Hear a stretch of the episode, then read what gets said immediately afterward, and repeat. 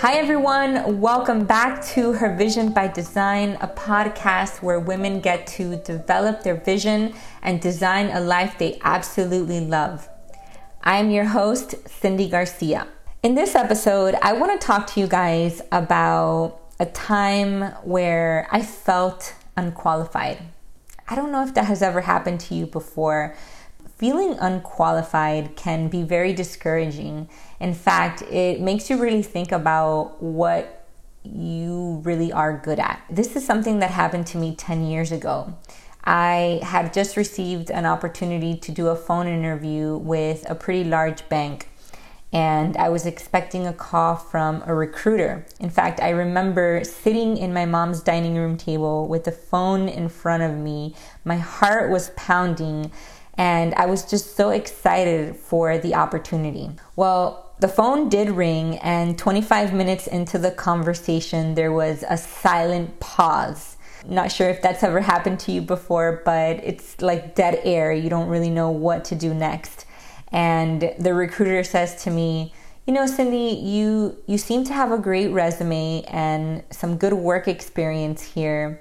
However, I just can't move you forward."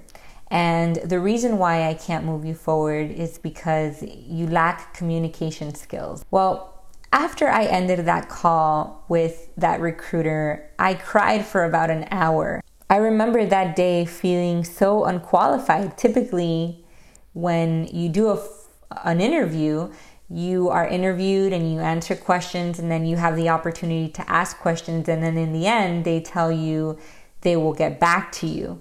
In this case, I I was just told flat out, and for the, all the recruiters out there, you know, you can you can really do a great job of interviewing a person and giving them feedback on the spot because I know that for me personally, it had a huge impact in my life. That day, I had a really important decision to make. I could either choose to continue crying and feel like I'm not good enough, and maybe even decide that I wasn't gonna ever pursue a job where there was any communication involved, or I could choose to do something about it. I remember thinking to myself at the end of the day, okay, well, the best thing that this recruiter could have done is given me this feedback. Um, and so I took time to reflect on that and thinking about what good came from this and, and how I felt. The very next day, I went to Barnes and Nobles because at that time I, I couldn't even, I wasn't working, so I couldn't even buy a book on communication. But I remember sitting in Barnes and Nobles for hours and hours and hours soaking in every single book that I could on communication, on interviewing skills, on presentation, on posture. I remember just sitting there for hours and hours and hours, soaking all of this stuff in. And there were times where I just thought to myself, goodness, this is this is silly. This is just not going to work. Why am I even going through this if I'm just not going to be ever good at it. But I remember my husband always saying to me, there's no such thing as can. If this is something that you really want to do, then just keep practicing. And I, that's exactly what I did. I continued to practice, and even till this day, I continue to practice my communication craft. Well, practicing did pay off during that time because three months later, I ended up landing a job with a university communicating and speaking to thousands of students, thousands of students over the course of seven years on pursuing a creative career.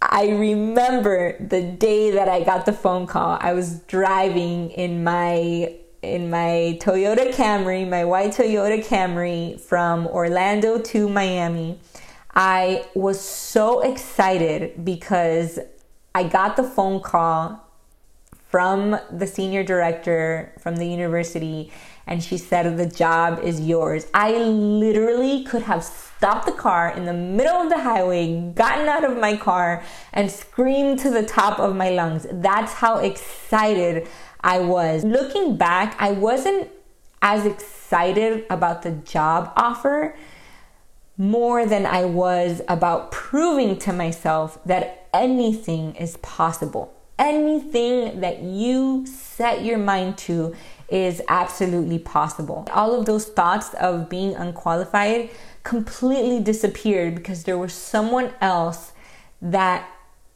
bet on me. They bet on my communication skills. And I remember telling myself throughout this throughout those 3 months that people are going to notice how effective my communication skills are. So today I want you to walk away from this episode with three things to do whenever you do have thoughts of feeling unqualified. The first thing is to be resourceful. Being resourceful is so powerful because it gives you the opportunity to seek out whatever it is that you're looking for. For me, in my case, it was Barnes and Nobles. Barnes and Nobles was the place that I had to go. I could have gone to the library as well. Um, you could also seek a mentor or volunteer in whatever it is that you're looking to do. The second thing is to believe in yourself. Believe in yourself, even when there's thoughts where you think this isn't gonna work or you had this experience happen to you, so you're stamped for life on that story. I really wanted to share this story with you because I feel like that's my story. My story is someone who was very shy and who had issues just communicating and sharing her thoughts to something that I have been able to become really good at. And at this season in my life, I'm starting to become more comfortable with sharing more about myself and who I am and, and what has shaped me. So, Thank you so much for listening to this episode. I hope that it was worth your time. And please feel free to subscribe, to rate it. And if you know someone who could also benefit from this episode, please feel free to share it with them as well.